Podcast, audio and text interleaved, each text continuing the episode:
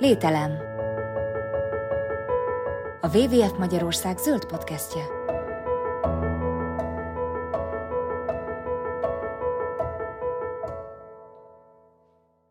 Jó napot kívánok, köszöntöm kedves hallgatóinkat! Ez a Lételem, a dupla vé dupla vé ef Magyarország zöld podcastje. Én Mihálovics András vagyok, mai beszélgető társam pedig Harmat Ádám, a dupla vé dupla vé ef Magyarország éghajlatvédelmi programjának vezetője. Szervusz! Szervusz, én is köszöntöm a hallgatókat. Klímahelyzet van, ha csak az elmúlt hónapok időjárását nézzük, akkor ezt a vak is észrevehette. Itt volt jéges júniusi fűtésszámla, és hosszasan sorolhatnánk, villámárvizek, stb. stb. Általában a, a, a magánember ilyenkor ö, fölvonja a szemöldökét, felhúzza a vállát, és azt mondja, hogy miért nem csinálnak már valamit. És ilyenkor általában országok kormányaira vagy nemzetközi szervezetekre ö, szoktak mutogatni.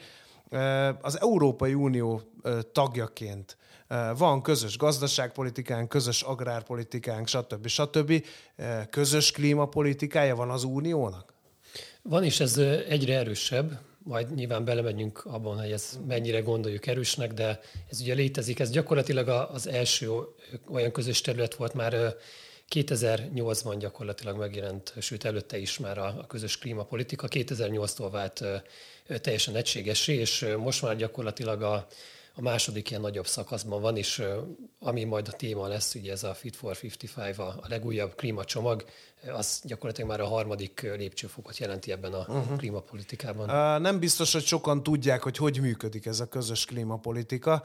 Hogy kell ezt elképzelni? Tehát Brüsszelben nagyon okos környezet- és természetvédelmi emberek, klímaszakértők összegyűlnek, megmondják, hogy hogy áll Európában a klímavédelem, a klímapolitika, csinálnak rendeleteket, amit a tagországok végrehajtanak, vagy itt az Unióban már megszokott döntéshozatali rendszer működik? Én egy kicsit általánosságban beszélnék a klímapolitikáról. Most, hogyha megnézzük, hogy egy országnak, tehát most egy országnak, vagy éppen az Európai Uniónak hogy néz ki a kibocsátása, akkor ezt úgy lehet részekre bontani, megvizsgálni, hogy megnézzük, hogy kik bocsátanak és mennyit. Tehát vannak egyes szektorok, ilyen a háztartás, ipar, közlekedés, mezőgazdaság, hulladékgazdálkodás és a, az erdők is. És megnézzük, hogy ugye mennyit bocsát ki, tehát ez, erre vannak nagyon komoly statisztikák, és aztán ugye megnézzük azt, hogy oké, okay, akkor mi a következő lépés, miből mennyit lehetne levonni, illetve ugye mi a nagy cél, amit el szeretnénk érni, érni és mi az, ami, ami reális. És gyakorlatilag így, néz, így nézett ki az Európai Uniónak eddig is a klímapolitika, így néz ki most is. Tehát a, talán ami mindenkinek ismerős lehet, ez a kétezer-húszas célok, ez a húsz húsz húsz volt, tehát húsz százalékkal csökkentsük a kibocsátásunkat a kilencvenes bázisévhoz képest, húsz százalék megújuló arány, és a energiahatékonyságban is érjünk el húsz százalék növekedést. Sikerült? E- Ugye mondtam, hogy eléggé bonyolult az energiastatisztika, ez annyira bonyolult vagy komplikált, hogy nem lehet ezt még kétezer-huszonegyben megmondani, hogy sikerült-e még elérni a kétezer-húszas célokat, tehát ezt jövőre fogjuk tudni megmondani. Amit lehet látni az az, hogy a kibocsátás csökkentési célt azt cson nélkül sikerült, a megújulós célt is, az energiahatékonysági célokkal vannak problémák. Itt kicsit akkor belemennék már így a, a szakmázásba is. Az energiahatékonysági célt azt nem úgy kell érteni, hogy van egy X energiafelhasználási mennyiségünk, és akkor a cél az, hogy azt mondjuk húsz százalékkal csökkentsük a következő tíz évben, hanem megnézzük azt, hogy egy ölbetett kész szenárió szerint, tehát hogyha nem történne semmi, akkor mennyire növekedne a kibocsátás, és ahhoz képest néznek egy célértéket is. Mm-hmm. Most úgy tűnik, hogy amit korábban számoltak kétezer-húszra energiafelhasználási mennyiséget, azt sajnos a célérték felett fogunk lenni. Ebben Magyarország is például soros, tehát Magyarország sem fogja tudni teljesíteni a vállalását.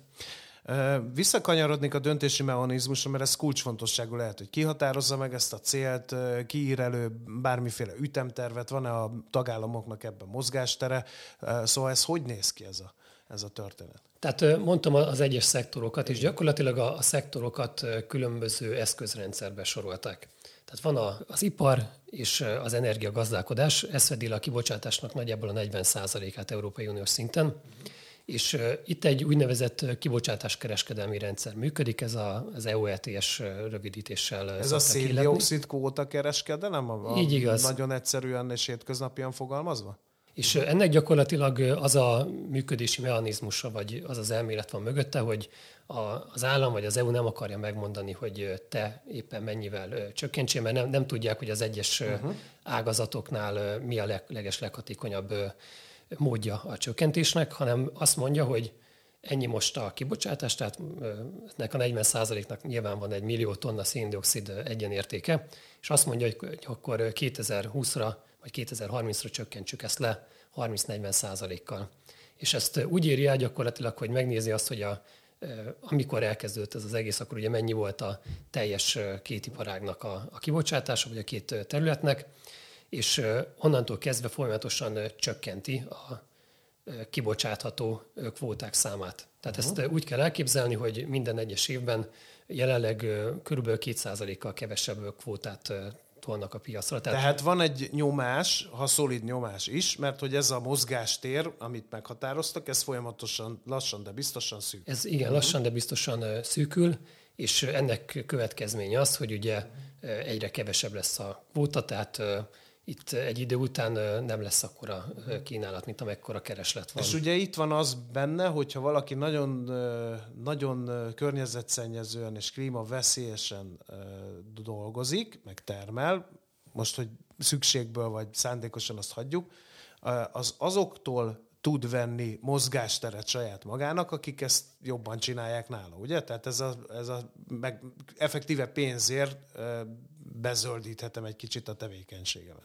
Tehát igaz. Ez valami ilyesmi el van mögötte, ugye? Tehát nekem, mint létesítménynek gyakorlatilag háromfajta opcióm van. Tehát vagy beruházok valamilyen energiahatékonysági beruházásba, és akkor csökkentem a kibocsátásomat, vagy azt mondom, hogy mondjuk nem termelek annyit, mint amennyit tavaly termeltem, és akkor nem kell annyi kvóta, vagy igen, próbálok aukción plusz kvótát szerezni olyan létesítménytől, ahol éppen maradt többletkvóta. Na és ez, ez a rendszer, ez így elég egyszerűnek tűnik, meg miért, miért nem működhetne, csak hát azért ne, nem, tehát maga a valóság az nyilván ennél sokkal bonyolultabb, és ezt már rögtön a, a rendszer elején bebizonyosodott. Ez ugye kétezer-öt óta működik ez az E U E T S rendszer, és ugye kétezer-nyolcban bejött a válság. Ennek ugye az lett a következménye, hogy igazából a három opcióból ugye mindenki egy opciót választott, tehát kevesebbet termelt. Nyilván ez egy kényszeres megoldás volt, de ennek az volt a következménye, hogy rengeteg plusz kvóta volt a piacon. És amit nagyon fontos megjegyezni, az az, hogy egy létesítmény a fel nem használt kvótáját az egyik évről, azt tovább tudja vinni a másik évre. Tehát gyakorlatilag ezek a fölös kvóták ott keringtek a rendszerben. Ez könnyűbben látni, hogyha van egy csomó fölös kvóta, akkor lassul maga a folyamat, hiszen nem szűkül a mozgástér, hanem ideiglenesen ugyan, de bővül. És akkor megint időmire eltűnik ez a mozgástér, azaz felhasználják ezeket a felesleges kvótákat. Így igaz, és ez az egy-két százalékos csökkenéshez képest annyi több kvóta volt a rendszerben, hogy gyakorlatilag valamit kellett kezdeni, uh-huh. és hát ezt kétezer-tizennyolc környékén sikerült meglépni az Uniónak.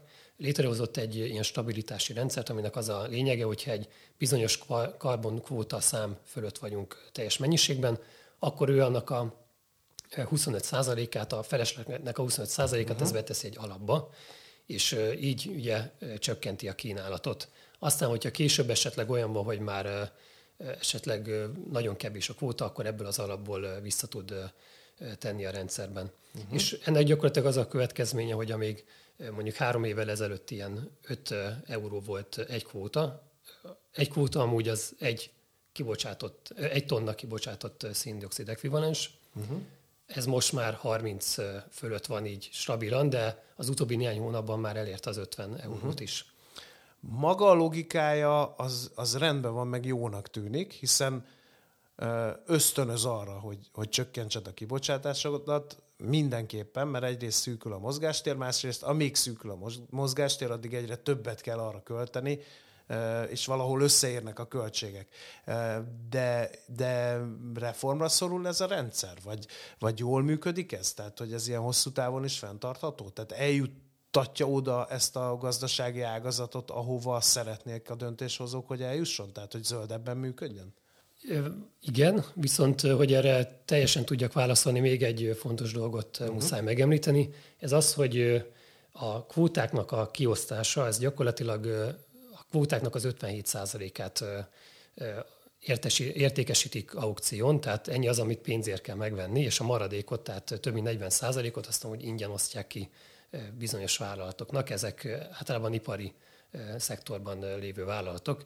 És ez amiatt van, mert hogyha ugye ők nem kapnák meg ingyen, akkor ugye ők sokkal drágábban tudnának termelni. Ha drágában termelnek, az azt jelenti, hogy egy idő után elgondolkodik az adott vállalat, hogy akkor nekem biztos-e, hogy az Európai Unióban a leggazdaságosabb termelnem. Uh-huh. És uh, emiatt uh, a, ezeknek a kvótáknak a, a nagy részét, az ipari vállalatoknak a, a nagy része ingyen kapja meg a kvótát, ez amúgy egyre kisebb mennyiség, de azért, hogyha az egész rendszert nézzük, azért ez még mindig elég jelentős olyan kibocsátás, amit igazából uh-huh. ő ugye szennyezi a környezetet, de ő, ő nem, fiz, nem fizet. Tehát uh-huh. ebbe az E U é té es-be az a nagyon jó, hogy ez a szennyező fizet elve, amit ugye a e, környezetvédelemmel foglalkozó közgazdászok ugye folyamatosan hajtogatnak, hogy ugye ennek kellene megvalósulnia. Uh-huh. Ez, ez az E U é té es-ben megvalósul, de azért korán sem tökéletesen. Uh-huh. És, e, ez a pénz egyébként mire megy? Tehát amit mondjuk egy nagyon, gondoljunk egy zsíros, fekete füstöt eregető szénerőműre, aki kvótát vesz magának pénzért, sok pénzért. Ez a pénz, ez hova megy és, és mire költődik? Mert az sem mindegy, mert hogyha ez mondjuk pont a zöldítést, tehát hogy a környezet meg klímapolitikai célokat szolgálna, az, az lenne igazán üdvös, csak hát ugye nagy kérdés, hogy ez is bemegy el a nagy kalapba, és ki tudja, mire fordítódik, vagy ez célzottan felhasználható. Így igaz, tehát maga, maga a kvóta bevétel az az egyes kormányokhoz megy, tehát amelyik létesítmény az adott országban van és vesz kvótát, akkor az a bevétel az, az megy a, uh-huh. az állambácsihoz. És ennek eddig a felét kellett felhasználni klímapolitikai célokra, és ez is majd nyilván beszélünk majd az újításokról, de igen. ebben is történt előrelépés. Jó, az ipart meg, a, meg az energiatermelési szektort tehát kiveséztük, de mi van a többi ágazattal? Ő, rájuk milyen e, ilyen uniós klímapolitikai rendszerek vonatkoznak? Mert ugye gyanítom, több pillérből áll az uniónak a klímapolitikai rendszere. Az egyiket akkor kitárgyaljuk. Igen, tehát az E U é té es az, az egyik hmm. ilyen pillér.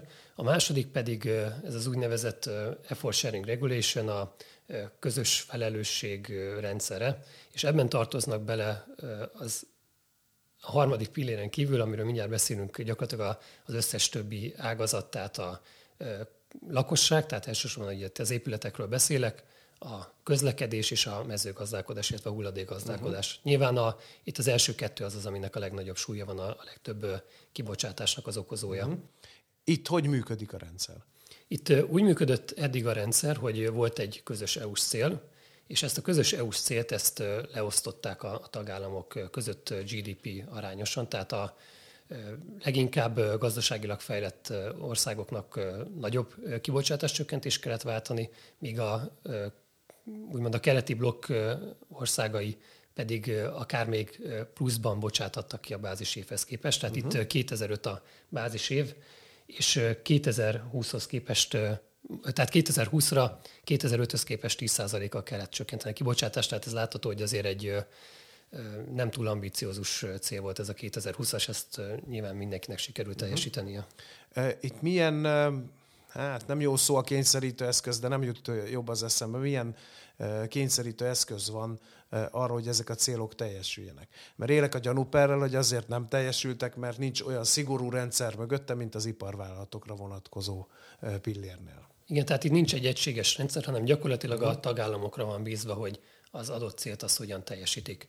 És most, ha gondolunk Magyarországra, tehát az otthonfelújítási program, vagy otthonmelege program, Jedlik Ányos terv, tehát ilyen szakpolitikai intézkedésekkel lehet elérni az adott célt. Uh-huh.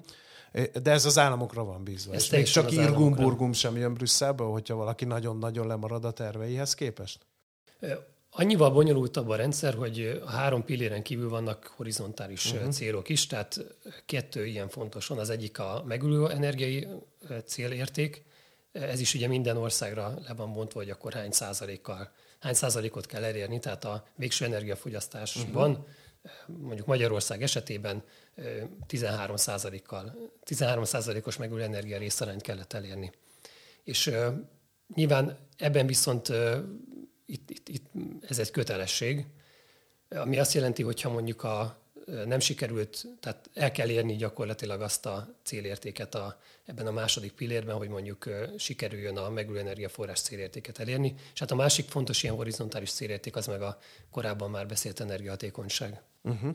Tehát akkor a horizontális célokat be kell tartani, az oda vezető út azonban rá van bízva a második pillér esetében a, a tagállamokra. Igen. Jól értem. Jó. Említetted, hogy van egy harmadik pillér is. Ez, ez mit tartalmaz tulajdonképpen, és itt milyen szabályok működnek? Ez az úgynevezett LULUCF, tehát ide az erdő, erdészet, vagy hát az erdőterületek és a mezőgazdasági területek tartoznak bele. Talán egyébként ez az a terület, amiről a legkevesebbet hallhatott az átlagember, mert ugye említetted az Otthon Melege program kapcsán a második pillérrel találkoztunk, a kvótakereskedelemre azért lehet olvasgatni az újságban. Ez a pillér egy kicsit ismeretlen. Még ismeretlen, de nagyon nagy lesz a jelentősége a jövőben. Ennek az az oka, hogy ugye a klímasemlegesség bejött a képbe. És ugye a klímasemlegességet azt a gyakorlatban úgy lehet elérni, hogy nullára csökkenteni a kibocsátást, az lehetetlen, és itt jönnek képbe a nyelők, tehát szén-dioxid elvonási lehetőségek. Ennek vannak technikai megoldásai. Ugye a szénerőműveknél elviekben lehetséges az, hogy a, nem bocsát ki az erőmű szénerő, széndioxidot, hanem azt a geológiai tárolókba lepumpálják gyakorlatilag.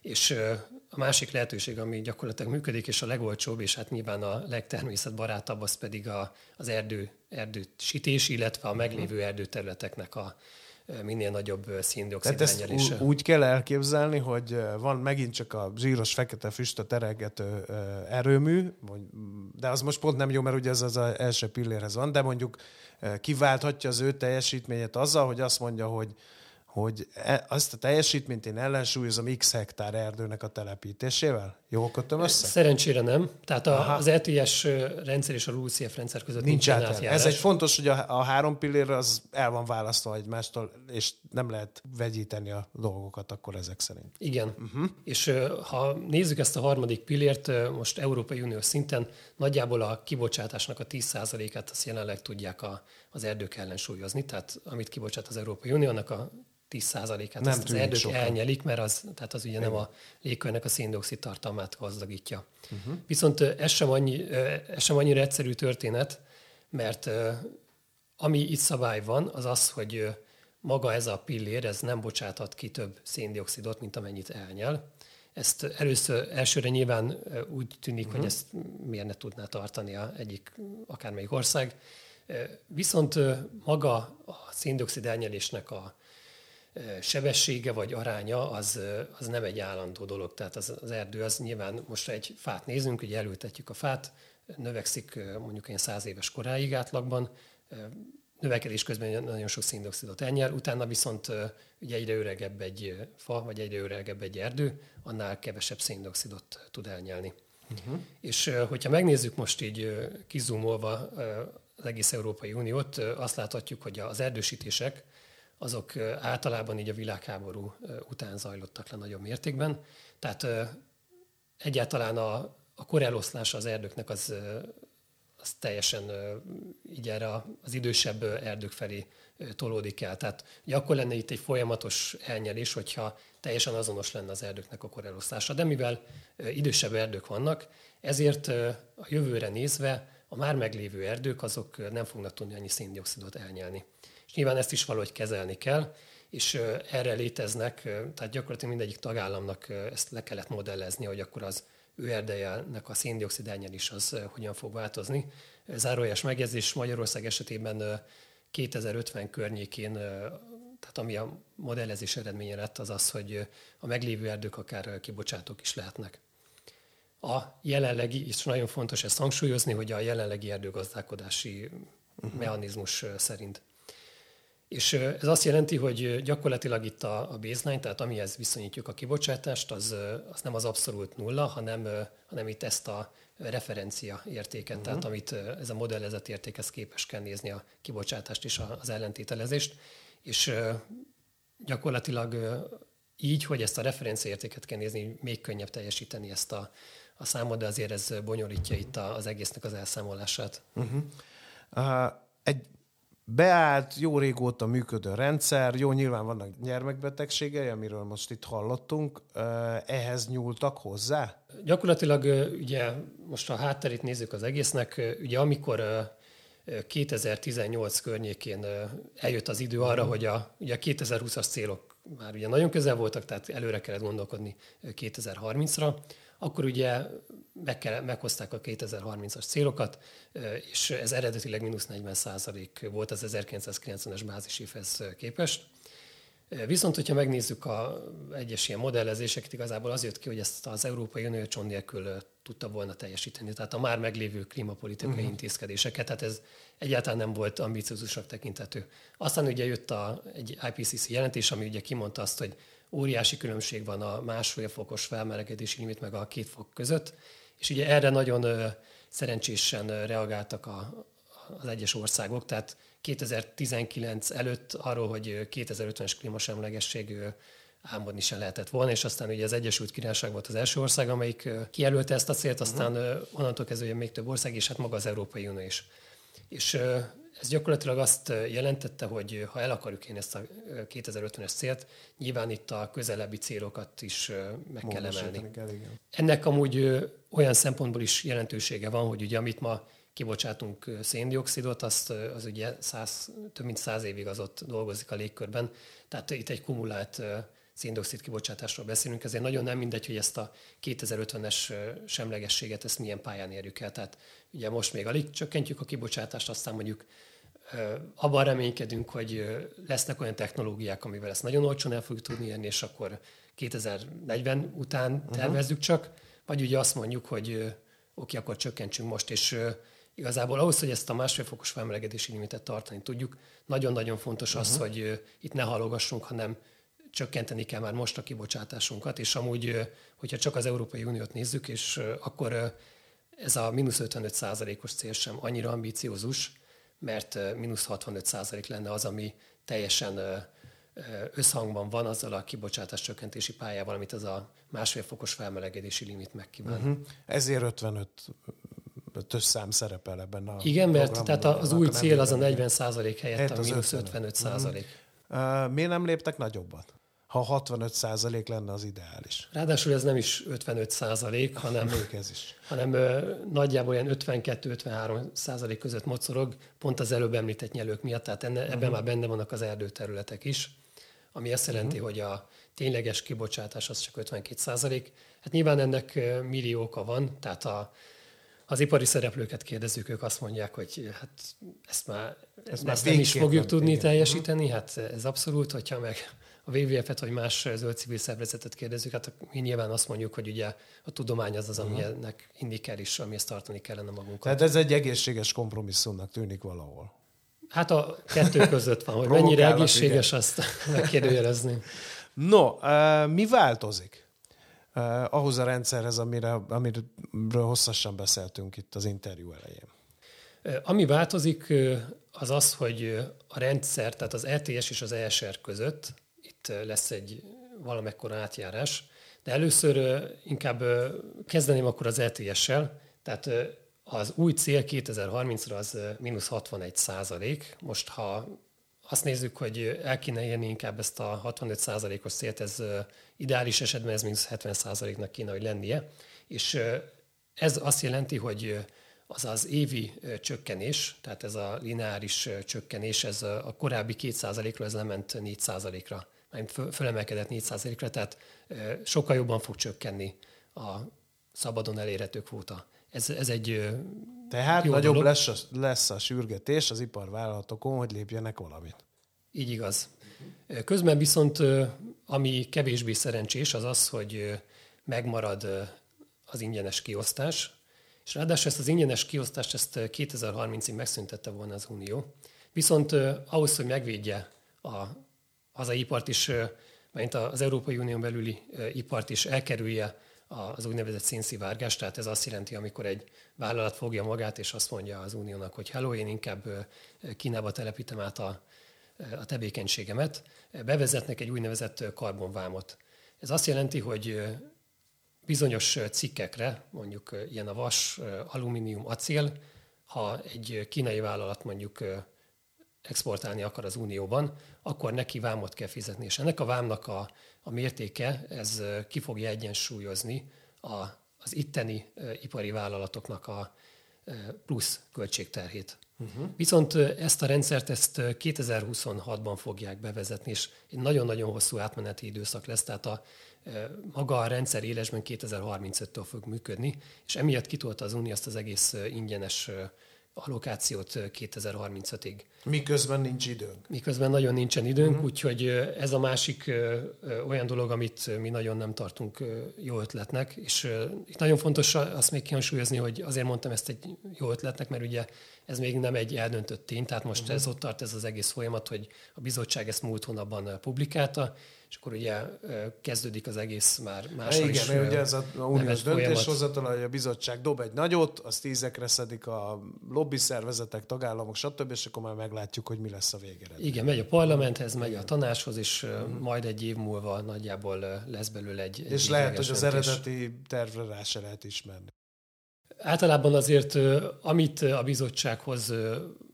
ahhoz képest a változás nem szokott drasztikus lenni, és amit talán így fontos kiemelni, hogy azért van néhány olyan terület, ahol lehet látni azt, hogy mondjuk a bizottság olyat tett be, amit valószínűleg el fognak kaszálni, de azért tette be, mert hogy számít arra, hogy legyen egy, egy kompromisszumos igen, megoldás. Igen, igen. Az első pillér ez, de igazából egy átlag embert a hétköznapjaiból talán a második pillérnek az átalakítása fog érinteni, meg érdekelni, mert ugye ott van benne az iparvállalaton és az energiatermelésen kívül a java része a hétköznapi életünkben. Ott milyen új gondolatok vannak? Igen, és erről lehetett azért most olvasni híreket, főleg a kormánykommunikáció kapcsán, hogy ugye Brüsszel meg akarja drágítani, a, vagy hát az egész rezsi csökkentést el akarja lehetetleníteni. Ennek pedig az a szakmai háttere, hogy gyakorlatilag az é té es rendszeren belül létrehoznak egy é té es kettő pont nullának, hívjuk így a szakmai berkekben, amiben bele fog tartozni a közlekedés és az épületek. Ez gyakorlatilag azt jelenti, hogy a A benzin, illetve a földgáz kereskedők uh-huh. bele fognak tartozni ebbe a rendszerben. Gyakorlatilag külön lesz kezelve, tehát nem ugyanazokkal a karbonkvóta árakkal kell versenyezni, mint az ipari meg az energiagazdálkodási szektorban. Ugyanakkor ez azt jelenti, hogy bizonyos vehető, hogy mivel itt is lesz egy, egy ilyen lineáris csökkenés, az árak azok föl fognak menni. És ezzel kapcsolatban... Ami pedig nagy szakmai kritika volt az az, hogy ugye a szegényebb háztartások itt arányaiban sokkal nagyobb terhet fognak kapni. Tehát a, nincs egyfajta olyan sávos megkülönböztetés, hogy akik többet fogyasztanak, azok több terhet is viseljenek, ne csak arányosan uh-huh. többet, hanem uh-huh. annál is többet tudjanak vállalni. És erre válaszul... A, az Európai Uniónak ebben a Fit for ötvenöt csomagjában helyet kapott egy úgynevezett szociális klíma alap. Ez azt jelenti, hogy lesz egy, ez kétezer-huszonhattól fog életbe lépni a tervek szerint, és lesz egy hét éves periódusa, amire elég sok pénzt, tehát hetven milliárd eurót allokál, és ehhez kell még a tagállamoknak hozzátenni még egyszer ennyit. És ennek az lesz a célja, hogy ezt a szociális igazságtalanságot ezt kiegyenlítse. Tehát egy egészen kézzelfogható példán, akinek nincs pénze arra, hogy szigetelje a házát, energiahatékonyságon javítson, az ebből az alapból majd pályázhat ilyen célokra pénzt. Így igaz. Ennek a pontos tartalmát azt tagállamok fogják meghatározni, tehát kétezer-huszonháromig be kell nyújtaniuk egy tervet, hogy ők hogyan fogják, hogyan tervezik elkölteni ezt a pénzt. Ami nagyobb probléma, hogy itt a tagállami szabadság az elég nagy, és egyáltalán nem biztos, hogy arra fogják költeni, hogy tényleg a legszegényebbek. Itt, amit amúgy a, a csomag megenged, az az, hogy akár közvetlen kifizetést is kaphatnak mondjuk a legszegényebb És családok. Erről volt is vita Magyarországon, hogy elvileg most is lehetne közvetlen kifizetéssel ilyen célokra, csak nem nagyon benne van egy ilyen bonyolult igénye hitelt, nulla százalékos, ugyanúgy ez a, erről a történetről van szó. Akár ez is a része lehet, de ugyanúgy ebbe beletartozhat az, hogy az elektromos autók infrastruktúráját javítsák, tehát töltőpontokat hozzanak létre. És ugye itt... Hát ez éven... mondjuk a borsodi mély szegénységben élőkön valami keveset fog segíteni, miközben nekik, vagy ők lehetnének az egyik célcsoportja ennek az intézkedésnek. Így igaz, tehát uh-huh. ez már készültek Magyarországra vonatkozóan számítások most, ha az ilyen középső becsléseket nézzük, azt kalkulálták, hogy nagyjából tízezer forinttal fog növekedni a rezsiszámlája egy, egy családnak egy hónapban, ami mondjuk nyilván azt jelenti, hogy egy, egy szegényebb család, max ennek olyan hatása lehet, hogy valamennyivel csökkenni fogja a felhasználását, kevesebbet uh-huh. autózik, vagy kicsit lejjebb tekeri a, a termosztátot, de ebből ugye nagyobb beruházást nyilván nem fog ösztökölni, mert nincs, nincs neki pénze. És akkor itt jön képbe az, hogy azért ezt az é es er-t, mint pillért, ezt ott ugyanúgy meghagyták a közlekedést és az épületeket. Tehát ne, nem az történt, hogy akkor most már nem számíthat onnan semmifajta politi- szakpolitikai segítségre mondjuk egy adott háztartás, uh-huh. és van is összekapcsolódás a kettő között, tehát a, ebbe az E T S kettő pont nullának a, a bevételein, tehát ugye ezt beszéltük, hogy ez gyakorlatilag az egyes tagállamokhoz kerül ez a bevétel, ennek a huszonöt százalékát ezt vissza kell forgatni. Uh-huh. Tehát jó esetben meg fog az valósulni valamilyen szinten, hogy a háztartások részére mondjuk energiahatékonysági beruházásokat uh-huh. lehessen támogatni. Egyébként ez, az átlagember ezeket a változásokat kétezer-huszonhattól hogy fogja a bőrén érezni? Megjelenik a villanyszámlán egy plusz sor, egy betű szóval, hogy emiatt még kérünk tőled plusz havi tízezer forintot? Hát vagy, vagy ez, ez, be, nem ez be fog épülni teljesen. Uh-huh. Ez, ez nem kidolgozott, de gyanítom, hogy ez egyszerűen be fog uh-huh. épülni az árakban. És, tehát eddig ennyi forint per kilowattóra, és utána meg majd annyi lesz. Mert hogy ezt a magának a szolgáltatónak is szem előtt kell tartani ezeket a, az elveket, amiről beszélgetünk. Így igaz. Jó. A, mi van a harmadik pillérrel? Ahhoz hozzányúltak-e? Ott is ugye vázoltál néhány problémát, jelesül, hogy öregednek az erdők, és már nem annyi széndioxidot fognak elnyelni, sőt, kibocsátóvá válhatnak a magyar erdők is, ugye kétezer-ötvenre, ha jól emlékszem, valami ilyesmit mondtál, gondolom, akkor ehhez is hozzányúltak. Így igaz, tehát itt a mi cél az lett, hogy lett egy össz széndioxid elnyelési cél Európai Unió szinten, ez elég jelentősen hangzik, háromszáz millió tonna széndioxid. Nyilván mi, mint dupla vé dupla vé ef azt mondjuk, hogy ennél sokkal ambiciózusabb célt is el lehetett volna fogadni, és itt visszautalnék a horizontális célokra, amiket beszéltünk, és elsősorban a, a megújulós célirányra. Amit, amiről talán nem beszéltünk, hogy hogyan is néz ki a, a megújuló energia felhasználása itthon meg az Európai Unióban. Nagyjából, hogyha uniós szinten nézzük, akkor a hatvan százalék az biomassa, uh-huh. és Magyarországon ez még sokkal több, tehát ez kilencven százalék. Uh-huh. És a biomasszáról ugye azt kell tudni, hogy ez az leginkább vitatott megújuló energiaforrás. Ennek nyilván egyik oka az, hogy amit mondjuk az erdőből kiviszünk fa, az mint élőhely, Az, az hiányozni fog, tehát meg maga az erdőgazdálkodás, hogy most, most történt, tehát a tarvágások nyilván az teljes erdei ökoszisztémát eléggé tönkrevágják. Viszont klímapolitikai szempontból meg azért problémás, mert magának a fának elég jelentős a széntartalma. Tehát most egy köbméter fát nézünk, annak a hatvan százaléka szén. És a jelenlegi rendszerben most, hogyha ez egy erőmű, mondjuk egy szénerőmű azt mondja, hogy hú, hát nagyon drágák a kvóta árak, én inkább akkor tüzelek fával, akkor ez az ő tekintetében az azt jelenti, hogy azután viszont nem kell kvótát uh-huh. fizetnie. Mert hogy tulajdonképpen biomassa erőművé változik hirtelen. Igen, és uh-huh. aminek nulla a kibocsátása. Uh-huh. A, az Európai Unió azzal védi ezt a megközelítést, hogy miért nulla, mert a harmadik pillérben ez gyakorlatilag, amit kivesznek fát az erdőből, ez ott elkönyvelésre kerül. Uh-huh. Viszont ugye azt látni, hogy a megújulós célokra van egy eléggé ambiciózus cél, tehát most az új megemelt kétezer-harmincas cél az már negyven százalékos részarányt ír elő uniós szinten, viszont a harmadik pillérre viszont a cél az, az nem, tehát ez a háromszáz millió tonna, ez nem, nem tekinthető túl ambiciózusnak, és ráadásul, ahogy mondtam, van ez a úgynevezett referencia szint, ami megengedi azt a tagállamoknak, hogy jócskán csökkentsék a, a szén-dioxid elnyerést. Uh-huh. És ennek gyakorlatilag az a következménye, hogy egyes szénerőművek például átállhatnak teljesen biomasz erőműnek, aztán ugye ez igazából klímavédelmi szempontból ez gyakorlatilag még rosszabbnak tekinthető, mint hogyha folytatnák a széntüzelést, és ráadásul még ugye az erdélyi élőhelyeket is tönkretesszük. És a harmadik fontos dolog pedig az a kétezer-ötvenes klímasemlegesség, ugye beszéltük, hogy emiatt is lenne nagyon fontos a, ennek a harmadik pillérnek a meg, nem csak a megreformálása, hanem a megerősítése is, mert a uh-huh. szén-dioxid elnyerésnek a a szerepe az fel fog értékelődni a jövőben. Uh-huh. Én úgy gondolom, hogy a múltban működő, meg a jelenlegi reform elképzeléseket értjük.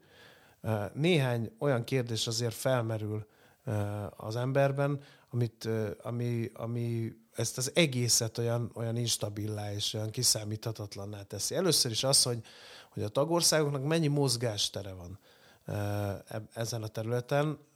Célozgattál arra, hogy elég sok. Ez azért lehet fontos, mert, mert, egy, mert egy, egy átlagos magyar állampolgár azt mondja, hogy oké, okay, egy svéd jóléti társadalomban élő Európai Uniós polgár, vagy akár csak egy német, ők megtehetnek olyan dolgokat is, mert egész egyszerűen talán meg sem érzik ezt a ezeket az áldozatokat. Én nekem meg azért, mert egy közös klub tagjá, közös klubba járunk, ezért irreálisan nagy terheket kell cipelnem. Erre mit mond adott esetben a dupla vé dupla vé ef, vagy akár Brüsszel? Mi, mint dupla vé dupla vé ef, amúgy ezt a é té esnek az ilyen szintű megreformálását, ezt mi sem tartjuk jó ötletnek. Tehát uh-huh. valószínűleg ez a szociális klíma alap, ez nem fogja tudni jól lekövetni azt a plusz terhet, amit a háztartásokra róttak. Tehát ilyen szempontból ezt mi is kritikával illettük. Uh-huh. Ugyanakkor nyilván azt látni kell, hogy ugye tényleg egy klímaválságban élünk, és nagyon fontos az, hogy ez a jelenlegi egymásra mutogatás, hogy ugye a magánember azt mondja, hogy tegyen valamit a, a kormány, ugye a kormány nyilván ö, azt látja, hogy ő túl drasztikus megoldást nem tett, mert különben nem fogják megválasztani, meg azt mondja, hogy ugye ö, ott vannak a szennyezővállalatok, akik például ingyen kvótákat kapnak, mint ahogy azt láthattuk. Ugye a vállalatok meg azt csinálják, hogy próbálják meg a terhet, ö, vagy a felelősséget ö, levonni magukról, tehát lásd például néhány olajipari vállalat, ami most már ugye az üzemanyag felhasználásnál ugye feladja azt az opciót, uh-huh. hogy ezt semlegesíteni lehet, hogyha jobban belenyúl a zsebében a felhasználó. Uh-huh. A másik dolog, ami eszembe jutott, hogy ez egy nagyon szép cél, mondjuk aki aggódik a gyermekei, meg az unokái jövője iránt, meg egy kicsit felelősséggel tartozik a földbolygóval, az így, az így ilyenkor mégiscsak van benne valamilyen szkeptikusság abban a tekintetben, hogy oké, okay, tűzzünk ki ambiciózus célokat, ezeket valósítsuk meg, ezeknek a terhein osztozzon mindenki, a lakosságtól az iparvállalatokig bezárólag mindenki. Oké, okay, győztünk, elértük, Kínában meg Indiában van egy felnövekvő társadalom, egy növekvő gazdaság, akik meg joggal mondják azt, hogy mint amit mi mondjuk adott esetben a skandinávokra vagy a németekre, hogy oké, okay, ti már elértetek egy szintet.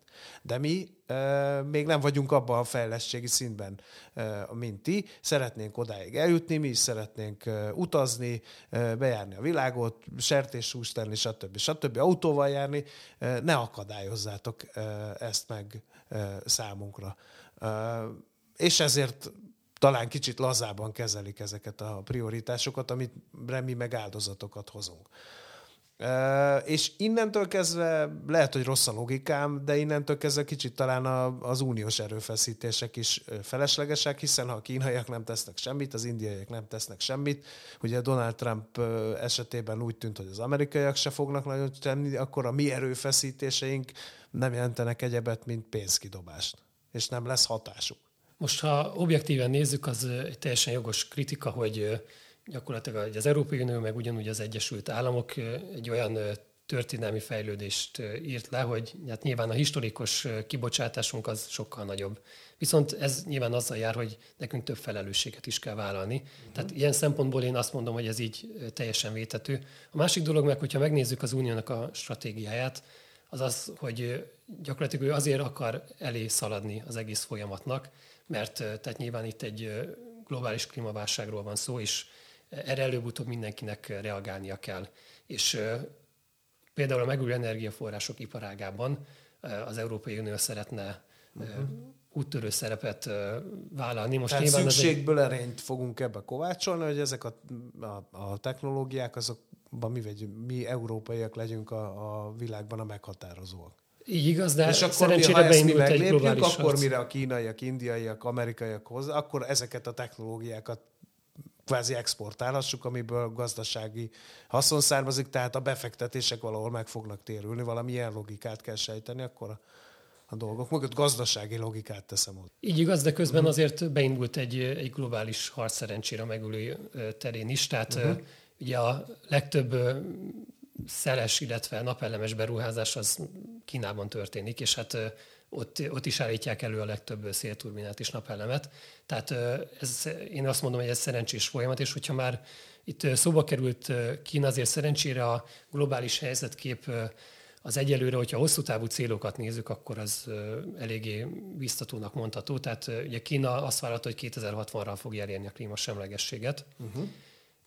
Ugye ott van az Egyesült Államok, ugye, hogy Biden lett az új elnök, ugye gyakorlatilag másnap visszalépett, és ők is vállalták a kétezer-ötvenes klímasemlegességet, és így gyakorlatilag lefettük az összes globális kibocsátásnak több mint a felét. Uh-huh. Ez segíthet akkor? Ez ha mindenki én... tartja magát a vállalásaihoz? Én abszolút bizakodó vagyok. Ami miatt nem vagyok bizakodó az az, hogy a, amiben jók vagyunk, az a hosszú távú célok. Tehát hosszú távra mindenki igen. ugye könnyen ígérget, rövid, a rövid távú ambíciók azok viszont egyáltalán nem uh-huh. elegendőek, és ugye itt talán lehetne egy kicsit rákanyarodni a klímacsúcsra, ami ugye tavaly nem történt meg, idén novemberben lesz.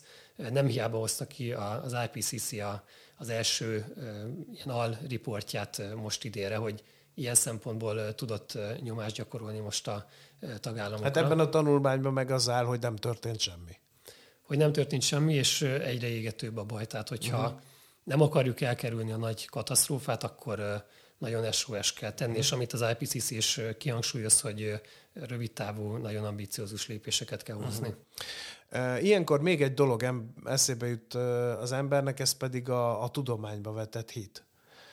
Nem lehet az, hogy, hogy valamit kitalálunk, ami, ami meg fogja oldani ezt a problémát? Nem tudom én, Elon Musk kitalálja a széndioxid kivonó szerkezetet, és akkor csinál belőle száraz jeget, amit kilövünk az űrbe, és meg van oldva a probléma. Most szándékosan hülyeségeket mondtam, de, de, de sok olyan véleményt hallani, hogy bízzunk már egy kicsit a tudományba, ismerjük a problémát, idő kell a megoldásához, de majd valamit úgyis kitalálunk. Én erre a fúziós erőműveket szoktam példaként hozni, amit a nyolcvanas években ígéret, azt mondták, hogy húsz év múlva már biztos, és gyakorlatilag ugye most is ezt halljuk. A másik dolog pedig az, hogy technológiákra támaszkodni szerintem olyan szempontból nem, nem szabad egyedül, hogy minden technológiának van egy, egy környezeti terhe. Uh-huh. És egyszerűen az, hogy túl sokan vagyunk, túl sokat fogyasztunk, akármire állunk, hát ugye a legjobb példa az elektromos autók, tehát nyilván azt, ebből is voltak viták, de azért az egyértelműen látszik, hogy a kibocsátás tekintetében ugye